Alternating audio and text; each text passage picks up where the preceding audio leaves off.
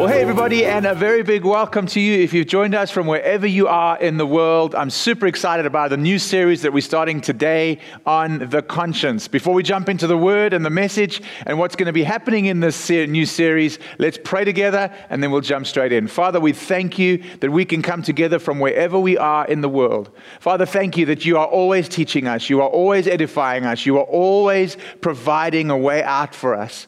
Father, we open our hearts and our minds to you right now so that you can teach us and lead us. We pray this now in Jesus' name. Amen and amen. Well, as we come out of a season of Easter and celebrating Jesus, I thought it would be a really good idea to take a look at some practices, decisions, and habits that we can get into to respond to the wonderful gift of what Jesus has done for us. So if you're joining us from wherever you are in the world, around the world, online, or if you're here in the room, a very big welcome to each and every one of you. I'm really excited about where God is going to take us over the next five or six weeks on the series entitled Conscience. Now, the conscience is a very interesting part of who we are. It's a very interesting element of our human psyche. It's a, a voice on the inside of us that we kind of almost have a daily conversation with. Yes, you do have a daily conversation. Come on, you've got some voices inside of your head and you speak to them every single day. I'm not the only crazy. Just make sure that if you don't have, you only have two voices, because if you have more than two voices, that means you're schizophrenic and that can be really dangerous. I'm just talking about the, the, the conversation conversation that you have between yourself and your conscience all the time, going, should I go left? Should I go right? Should I do this? Shouldn't I do this? Sometimes we find that that part of our psyche, that, that piece of us that has that internal conversation, is sometimes a bit of a party pooper. It's the one that keeps us up at night if we've done something wrong. It's, it's a, a bit of a, a fun robber. It, it takes away from our joy sometimes. And, and it's, it's really a, a part of us that we we quite don't know how to handle sometimes. Should I? Shouldn't I? Was that my reason? Was that my conscience? Was that the voice of God on the inside of me? What is this conscience? What does it do? How can it best be leveraged in your life? How can we do better because of what is happening in our conscience? Can it be trained? Is it influenceable? Can I do something with this conscience that will make me into a better person? And whether or not you're sitting today with a conscience that pricks you, a conscience that complains that you've done the wrong thing, there's blame and shame in your life. This all stems from what your conscience has been trained and been taught to do. The purpose of the series that's coming up now is to help you build your conscience to maximize your destiny decisions. Can I say that again? It's to help you build your conscience so you can be maximizing your destiny decisions. You see, we need to be able to develop our conscience in such a way that it becomes a tool that helps us develop habits for greatness. It's not a tool that is just your, your blame muscle or your, or your shame muscle. No, this is a muscle on the inside of your psyche that can give you a series of responses, a series of habits, and things that you automatically do, because that is where you're going, towards greatness, and your destiny is assured. Isaiah chapter thirty, verse twenty-one. Isaiah is a, a scripture in the middle of the Bible, and you can look it up on your YouVersion or in the notes. If you click on the notes tab in, in the auditorium, if you want to turn to Isaiah chapter thirty, verse twenty-one, says this: your own ears will hear him. Right behind you, a voice will say, this is the way you should go, whether to the left or to the right. You see, scripture here is talking about that inner voice, that voice that's telling you to go left or to go right. It's a direction. But the thing is about a conscience, it's not just a navigator, it's not just Siri, it's, it's not just Alexa, it's not just something that, that you can talk to to get things done, to help make a decision. No, it also holds you accountable to the left or the right. It also holds you accountable to the decisions that you make. Scripture defines the conscience as God's moral law written on the heart of man. And if we turn up to a scripture in Romans chapter, chapter two, verse fourteen to fifteen, it says this: even Gentiles who do not have God's raw, written law show that they know this law when they instinctively obey it. Even without having heard it, they demonstrate that God's law is written in their hearts, for their own conscience and thoughts either accuse them or tell them that they are doing right. You see, the scripture tells us here that God's law has been written onto every single one of our hearts. Whether we believe in Jesus or whether we don't believe in Jesus, it doesn't matter. God's moral standard, God's moral law, God's wrong and right has been written on the inside of you and of me. And it doesn't take a belief structure to know certain things. God's moral law has been imprinted on man. It's why sometimes we know, we don't know the scripture, but we know what we're doing is wrong, or we know what we're doing is right. I recently had an experience the other day when I was thinking of saying something, and, and I said to myself, oh, that should be in the Bible. Well, it was. You see, I had a thought, it was good and right, and I knew it was written on the inside of me. I didn't know the scripture and verse, but I knew that it was in the scriptures. You see, God's moral law, it's not talking here in the scripture of God's Ten Commandments. Thou shalt not, thou shalt not, thou shalt not. No, it's talking about a law, a set of guides that will help you get to greatness. You see, God gave his physical law to his people to move them forward to greatness. He gives you your, his moral law written onto your heart to move you on to greatness. This code, the standard that's in our hearts is in every single one of our hearts. We have a moral guide on the inside of us despite our belief structure. I can talk to somebody of a completely different religion. I can speak to somebody that doesn't believe in God or doesn't believe in a higher source. I can even speak to somebody that believes that we come from monkeys, and we will still have a very similar understanding of what is wrong and what is right at the core. You don't have to be a believer in Jesus to know certain things or even know this difference between wrong and right.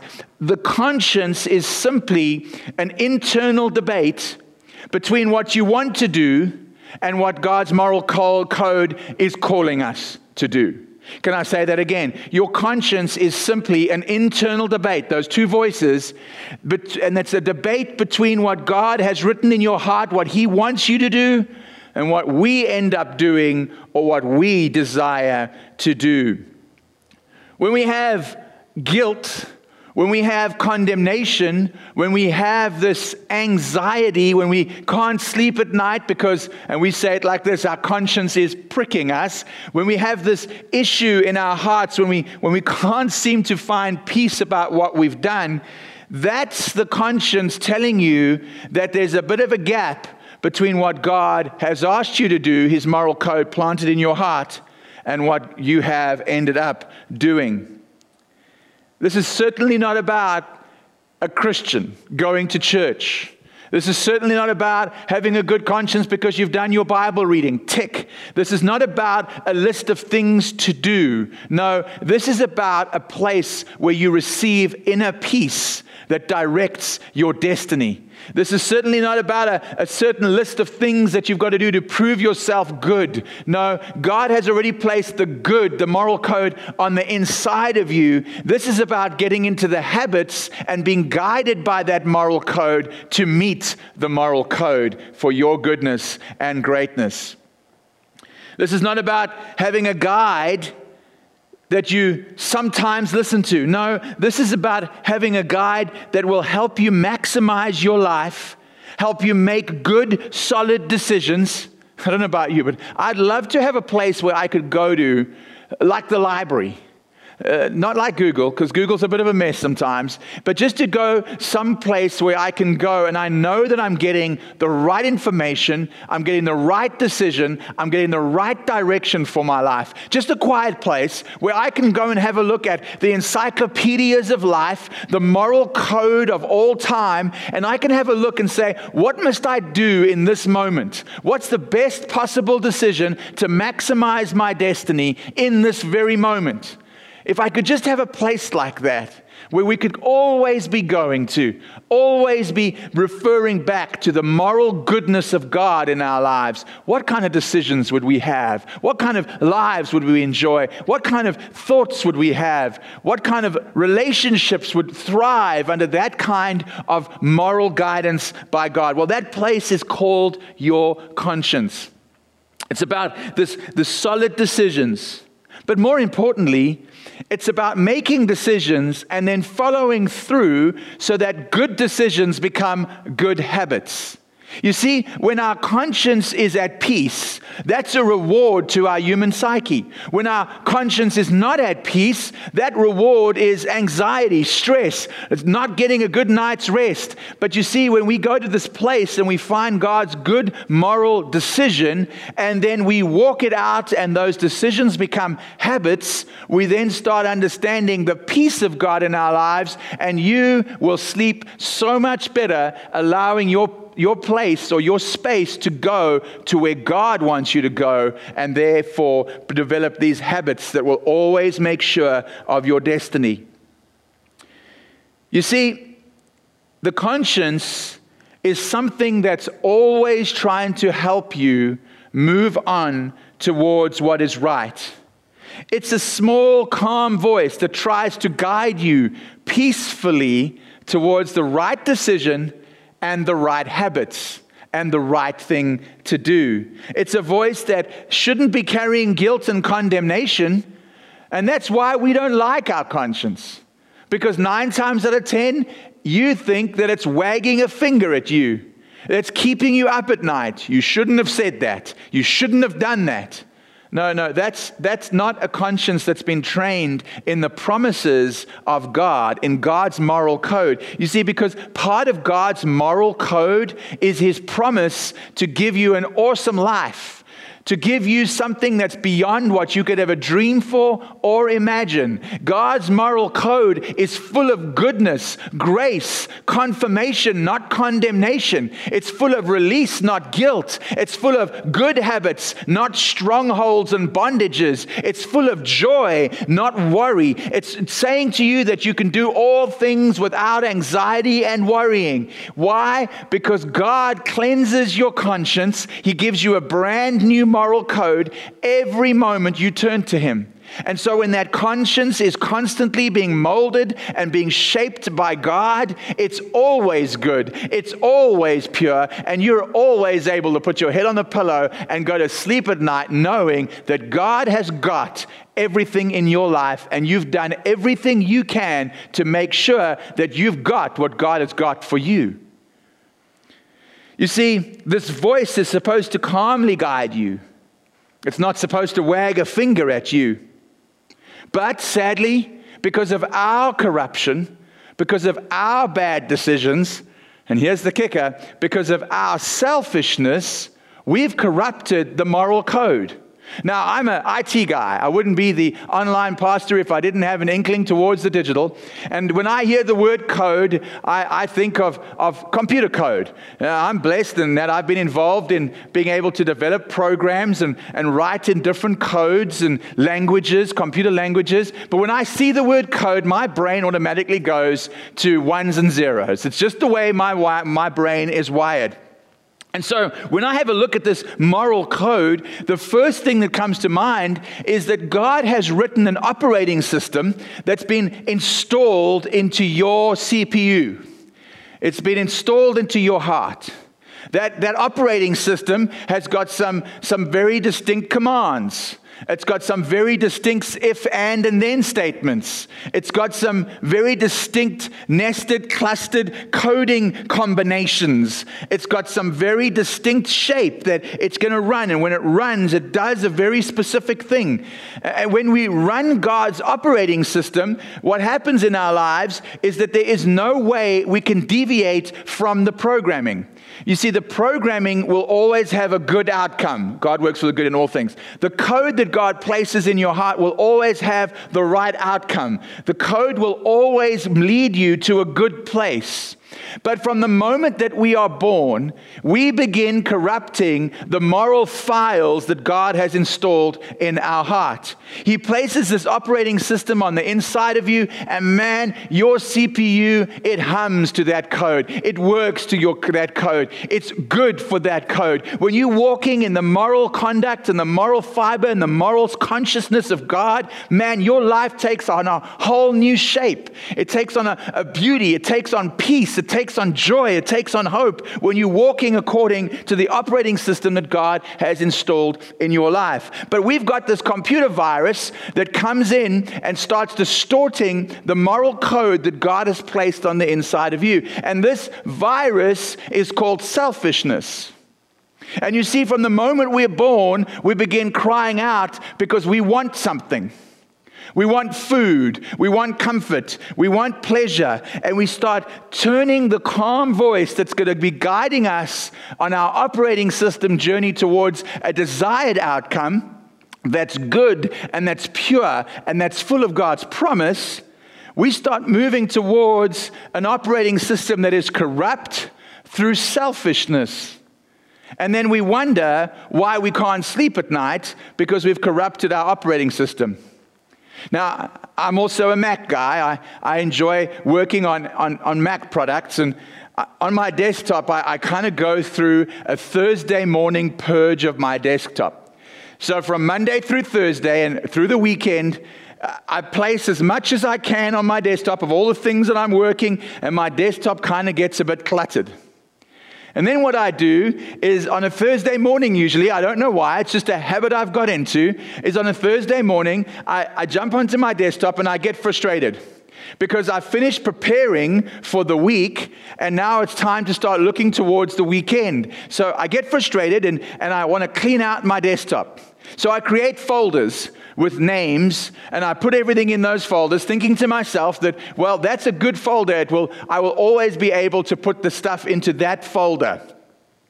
Well, three, four, five months go by, and I go back and I find this arbitrarily named folder. And it's kind of just sitting there. And it's got a whole lot of stuff that I'm never going to use again. Video clips and images and documents that I've used to construct a message, and all of these bits and pieces are sitting there. I'm probably never going to use them again. But they begin to clutter my desktop again because now I've got this folder that I, I, I named some arbitrary thing, and it's beginning to clutter my space. So I reorganize everything again, and I shift things around, and I put things in different folders again, and, and I d- put some stuff in the trash, and I keep things, and I got a, a folder that says personal keeps. And I got a folder that says keeps for personal. Then I got a folder that says you should really keep this. And in the end, I got a whole bunch of folders with a whole bunch of clutter because I really thought I needed that stuff. And as a result, my computer starts running slower. I no longer have as much drive space, and I got a bit of a problem. You see, when we start keeping things and hoarding things and shifting things around to make things more comfortable for us, we're just managing our selfish clutter, and it's corrupting our moral operating system that God has given us. Oh, we can call it what we like. We can say that, you know what, this habit that I've got or this thing that I do, it's how I've always done it. It's a crutch in my life and I really need it. It's how I worship God. Sometimes we've even made excuses for the habits that we have in our lives, and we've tried to shut our conscience out by calling it something else, by calling it good. You see, you can name the folders whatever you like, and you can put them in, put in those folders whatever you like. But if you're stepping outside of the operating system of what God has allowed you or asked you to do, you are stepping further and further away towards what you want as opposed to what you have been wired to achieve by God Himself. You see, selfishness is a corrupter of conscience. Adam and Eve wanted something more than what God had said was good for them. And so what did they do? They went out and selfishly sought what they wanted. They wanted to be like God. And when they when they came to this moment of realizing that they'd stepped outside of God's moral operating system and selfishness had corrupted that moral code, what happened? Their conscience started to plague them. And Scripture says they were guilt-ridden. They hid behind a bush in shame and condemnation. Let me tell you something. That first night outside of the Garden of Eden, Adam and Eve didn't get much sleep because their conscience was pricking them, telling them that that was an error. They needed to return to God. They needed to do more. And they turned what their conscience was trying to shape them into, into condemnation, guilt, and shame, as opposed to listening to that conscience and moving forward in the joy of God. You see, if we can just begin to listen to this operating system, we will no longer try and make ourselves believe that what we are doing is right. Here is something you might need to take a note of. When you try and make what you're doing right selfishly, your conscience starts to die. Because you take reason as your conscience, your fault-ridden reason as your conscience, as opposed to your God-trained moral code that's been placed on the inside of you. Your conscience is always looking after your tomorrow, but your own fault-ridden reason is always looking after today. When you make a selfish decision, it may, means that you're making, you're calling your folder what you want to call it. You're making it comfortable for you, yourself. You, you're feeling that I'm going to take this decision. I'm going to do this right now because it's the best thing for me. And I get this selfish motive to do what I'm doing. When you make yourself believe that, it, that you can have a right to do whatever makes you comfortable, you start allowing the selfish virus to start corrupting your operating system. Have you ever noticed that those kinds of decisions, they might seem right in the now, but tomorrow they're not so great. The decision seems right in the now, but when you go to bed at night, you can't sleep, and you toss and you turn because you know you've done the wrong thing. Your selfishness is taking decisions for the now. Your conscience wants you to take decisions for tomorrow. It's always investing in your tomorrow. When you go to bed at night and you've done what your God-trained conscience has asked you to do, you sleep better. And your conscience in the now is thinking about your night's sleep. It's not thinking about the selfish moment and the selfish now. And so, if we can properly train our conscience, that properly trained conscience can tame that selfish survival animal instinct that we sometimes find ourselves. How many of us grab on to an addiction or grab on to a bad habit in the now?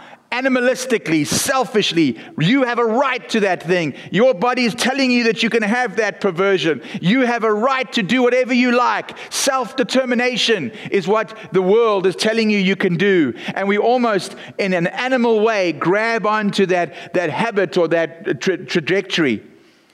Well, if that properly trained conscience is allowed to start to speak in your life, it can tame that animalistic instinct. It can awaken in you a moral consciousness that is designed to bring goodness to your life. It can awaken in you the operating system. You can delete all the clutter and get back to what God has asked you to do. Now, a few years ago, my wife and I were blessed to cruise the Mediterranean on a beautiful, beautiful boat, and we saw places that we never dreamed of seeing, and we were able to stand in the place where, where Paul preached in Ephes- to the Ephesians in Ephesus. We were able to stand in a place that is now called something else, but it's it used to be called Smyrna, the congregation of Smyrna, and we were able to cruise that eastern Mediterranean area, the same place that Paul cruised and was shipwrecked many times. Now, when I defined the word cruise, you probably were set up and went, mm, that's something that's enjoyable, that's good, that's that was pleasurable. But I went on a boat, right? And I can either have a cruise on a boat or I can have a shipwreck on a boat. Uh, my, my boat or the, the mechanism can either cause me to have an enjoyable time, a good life, or it can shipwreck me. In fact, First Timothy one verse nineteen puts it like this: cling to your faith in Christ and keep your conscience clear. In other words, if I am keeping my conscience clear, one of the mechanisms I can keep my conscience clear is to keep my faith in Christ. For some people have deliberately violated their consciences. As a result, their faith has been shipwrecked. You see, your faith and your conscience are intrinsically linked. And over the next course of the next few weeks, we're going to be taking a look at what your faith and your conscience does to make sure that you have a cruise and not a shipwreck, that you are on holiday, not in turmoil, that you are on vacation, not grinding out at the grindstone of life. Your faith and your conscience are directly related to your destiny.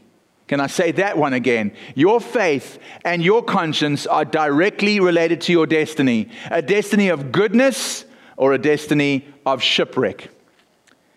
You see, we want to have a look at seeing what it means to have faith so that we can build our conscience. And in the last session of this series, we're going to be taking a look at the Word and the Holy Spirit and understanding that these two things are faith ingredients to get you to hearing your conscience better. Over the next few weeks, however, we're going to be taking a look at exercises and habits that we can get into to make sure that we are always allowing God's operating system to trump our selfishness. In Acts chapter twenty-four and verse sixteen, Paul says this, "Because of this, I always try to maintain a clear conscience before God and all people." You see, Paul, by saying, "I always try," shows that there were some disciplines, some habits, some things that he did to make sure that he walked in that clear conscience. What are the things that we shouldn't do, and what are the things that we should do so that God's moral code can come through loud and clear? Your conscience has been positioned by God in you to serve as a custodian of your destiny. Your conscience has been placed in God, inside, on the inside of you to steer your ship like a rudder away from shipwreck and towards a beautiful holiday cruise. You see, your conscience's primary function is to produce in you integrity. And what's the definition of integrity? Well, the definition of integrity is always doing the right thing at the right time. I don't have an ounce of integrity if I've done something wrong and then try and underhandedly fix it by doing something right to hide what I've done wrong. That's not integrity. That's guilt speaking. Integrity is in the moment, doing the right thing, going to that library place, going to that place where I can think about God's word, I can think about his moral code, I can discuss it with him, and in the moment have an immediate decision that's going to result in the best possible behavior that will result in the best possibility for your destiny to be good and true and just and right. The more you ignore that conscience, the more you step away from doing the right thing at the right time.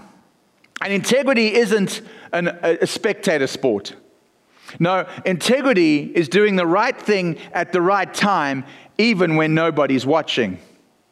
The primary function of your conscience is to produce in you the ability, the habit, as it were, to do the right thing at the right time. The result, the reward for you, is a good night's rest in peace, knowing that you've done the right thing at the right time, as opposed to feeling like you've done the wrong thing all the time. Proverbs chapter eleven and verse three in the King James Version says this, "The integrity of the upright will guide them." Didn't we start the message in Proverbs saying that, hang on, the integrity of the right will guide them? You see, the voice behind you, your conscience, is what will guide you. And then that scripture says, integrity is what will guide you. Your conscience's primary function is to produce in you integrity. But, says that scripture, the perversity of the unfaithful will destroy them. You see, when you perverse God's moral code, when you corrupt your operating system, you will find that you will lead a life towards destruction. But when you allow your conscience to work in you integrity, doing the right thing at the right time, even though no one's watching, then you will find that you will be guided to goodness.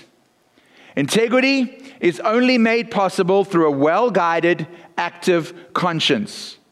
The more you ignore that conscience, the more selfishness will grow in you, the more we put ourselves into place with people and habits and things that we do that will destroy that conscience.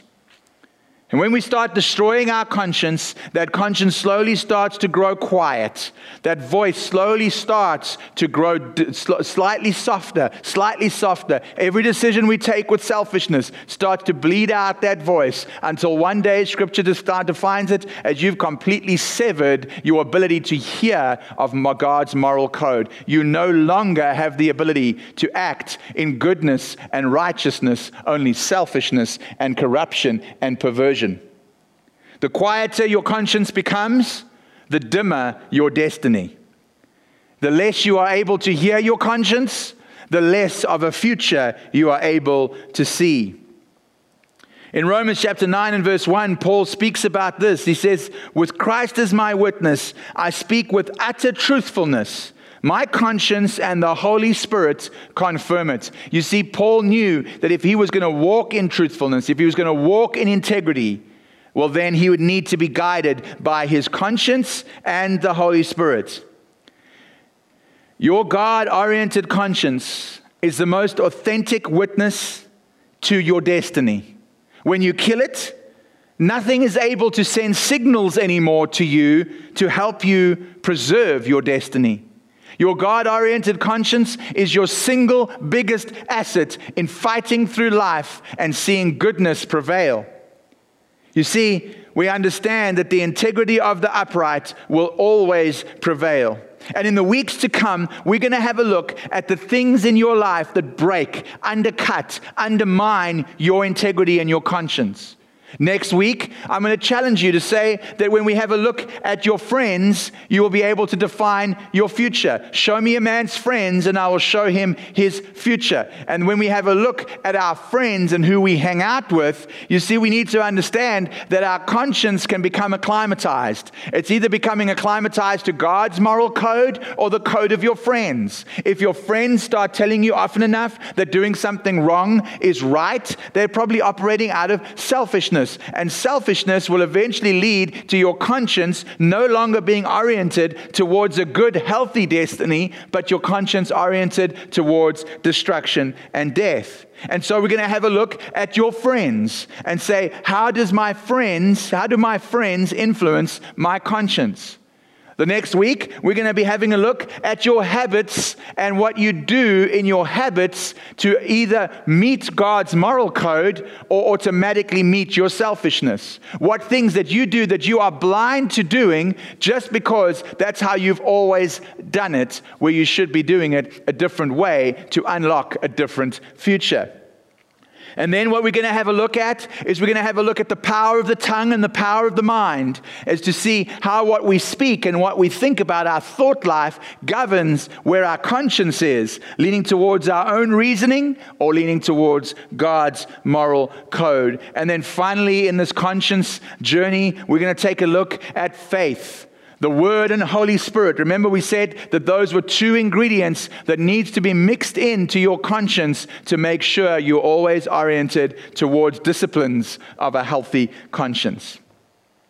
I want to leave you with this, that no matter where your conscience is today, no matter where you are on this journey, and today's message was just simply setting up some thoughts, setting up some constraints as regards where we're going to go with this discussion on the conscience. But really, when, no matter where you are today, whether that conscience is pricking you, whether you did something twenty years ago that is still concerning you, whether you're making a decision right now and you're about to, you think, make a selfish decision, well, God makes provision for a healthy conscience. And right now, you can call that healthy conscience into being. God will help you correct your conscience. It's called justifying grace. He will allow you to justify, align your conscience back to your original operating code. Hebrews nine, verse thirteen to fourteen says this: under the old system, talking about the laws and the regulations, talking about religion, under that old system, there was a a ceremonial process that they would have to go through. But verse fourteen says this: just think how much more the blood of Jesus will purify our consciences from sinful deeds, so that we can worship the living God. Say living, living God. We can be alive with this living God because our consciences have been cleaned. Our consciences have been aligned. For by the power of the eternal Spirit, Christ offered himself to God as a perfect sacrifice for our sins. You see, our conscience is only cleaned purely, completely. It's only aligned back to this beautiful moral code, this wonderful operating system of God. Selfishness is completely eradicated only when we turn our attention to the most unselfish act ever performed, and that is the sacrifice of Jesus Christ. You see, God spoke that moral code into being. And according to Isaiah chapter forty, verse six to eight, we vacillate underneath that wind. He breathes this moral code into being, and we are the ones that go, oh, I think I should do, I think I shouldn't do. Is it good for me? Isn't it good for me? But that scripture in Isaiah chapter eight ends that God's word always stands.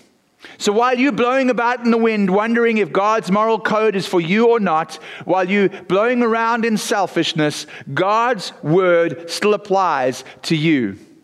God's word says that your conscience can be cleaned, that you can have joy and peace and mildness and self-control and love in your life if you will just turn to making that decision and understand that the decision of the unselfish Jesus Christ will inject into your life an unselfish spirit that will allow you to walk according to the moral code of God. And finally, in Psalm one nineteen and verse one oh five, God speaks about his word being your guide. It's a lamp to your feet. And as you hear that voice, the Proverbs voice behind you speaking, go left or go right, the higher the, the impetus, the higher the importance that you give to God's word in your life, the more light you will have in making that decision, having the right habits and doing the right thing every single time, being integrity. Let's pray together as we jump into a place of communion and celebrating the sacrifice that Jesus made for us. If this is your first time with us, we, we do communion here every single midweek service, and we just love being able to break bread and drink of some juice or some coffee and have some gum, whatever you've got available to you, just to symbolize the fact that, yes, I need a clean conscience. I need Jesus in my life. I need him to reinstall his operating system in my life so I can have the right moral code as opposed to my selfish moral code. Let's pray together and then we'll go into that moment of communion. So Father, we thank you that you have washed us clean in the blood of the Lamb, that you have made us pure, that you, you, as we turn our attention to you, Jesus, and to you, the Word, and to you, the Holy Spirit, that we can have a complete and clear conscience. You have washed us. You have made us right. Father, anything that we've done to corrupt that good moral code in our lives, will you close the gap?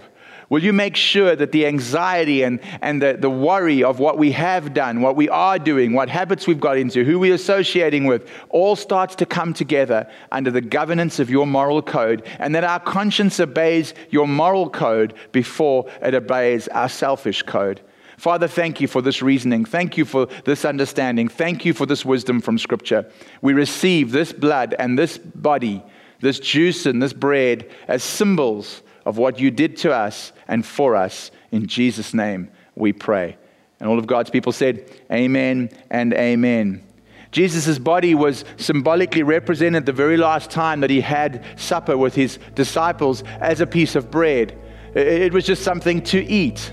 It, it showed that, that as we understand that Jesus came and was broken for, for who we could become, what our destiny could look like if we believed in him, that we could have eternal life, we could have an incredible life if we would just receive that gift from Jesus, his body broken for your life, for your future.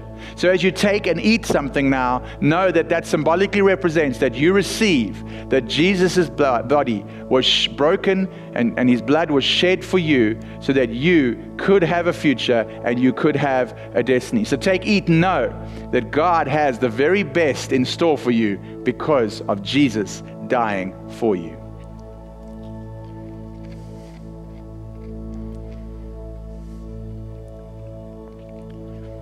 His blood was shed, and as we drink of this cup, know that God wants you to know that His word always stands true. Man, when it comes to integrity, God is integrity. His word will never falter. He will always do the right thing, no matter the consequence. He will always do it at the right time. And so, as you drink of this cup, know that Jesus' blood was shed so that you would know that His word stands forever. His promises and His moral code are yours if you will have them. Drink and know that Jesus' blood was shed for you.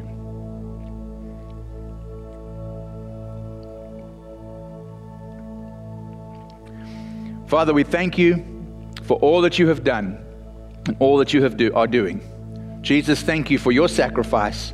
We take, eat, and drink, and we turn to you, clean conscience, moral code installed, and ready to walk towards our destiny. In Jesus' name we pray. Amen. Well, next week we continue the series on conscience. This weekend coming up, Pastor Dwayne starts a brand new series on relationships and on marriage. And so come and join us this weekend as we unpack pitfalls and things that you can avoid in your relationships with your spouse and with others as we journey through this new series with Pastor Dwayne starting this weekend. Next week we continue the conscience series. We take a look at what your friends do to your conscience. Thank you so much for joining us this week. We look so forward to seeing you again soon right here at Victory Life Church Online.